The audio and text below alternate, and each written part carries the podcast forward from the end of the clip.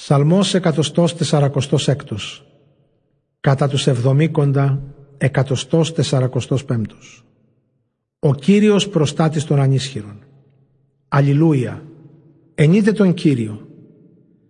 Ψυχή μου δοξολόγησε τον Κύριο. Τον Κύριο θα δοξολογώ σε όλη μου τη ζωή. Ψαλμούς θα λέω στο Θεό μου όσο θα υπάρχω. Μην εμπιστεύεστε στους άρχοντες Είναι μονάχα άνθρωποι και δεν μπορούν να σώσουν όταν φύγει από αυτούς το πνεύμα τους ξαναγυρίζουν στο χώμα και αυτή την ίδια μέρα τα σχέδιά τους χάνονται. Μακάριος ο άνθρωπος που έχει βοηθό του το Θεό του Ιακώβ και έχει στον Κύριο το Θεό του την ελπίδα του. Εκείνος έκανε τα ουράνια και τη γη, τη θάλασσα και ό,τι βρίσκεται εντός τους. Πάντα στις υποσχέσεις του μένει πιστός. Διεκδικεί το δίκαιο των κατατρεγμένων και σε αυτούς που πεινούν δίνει ψωμί.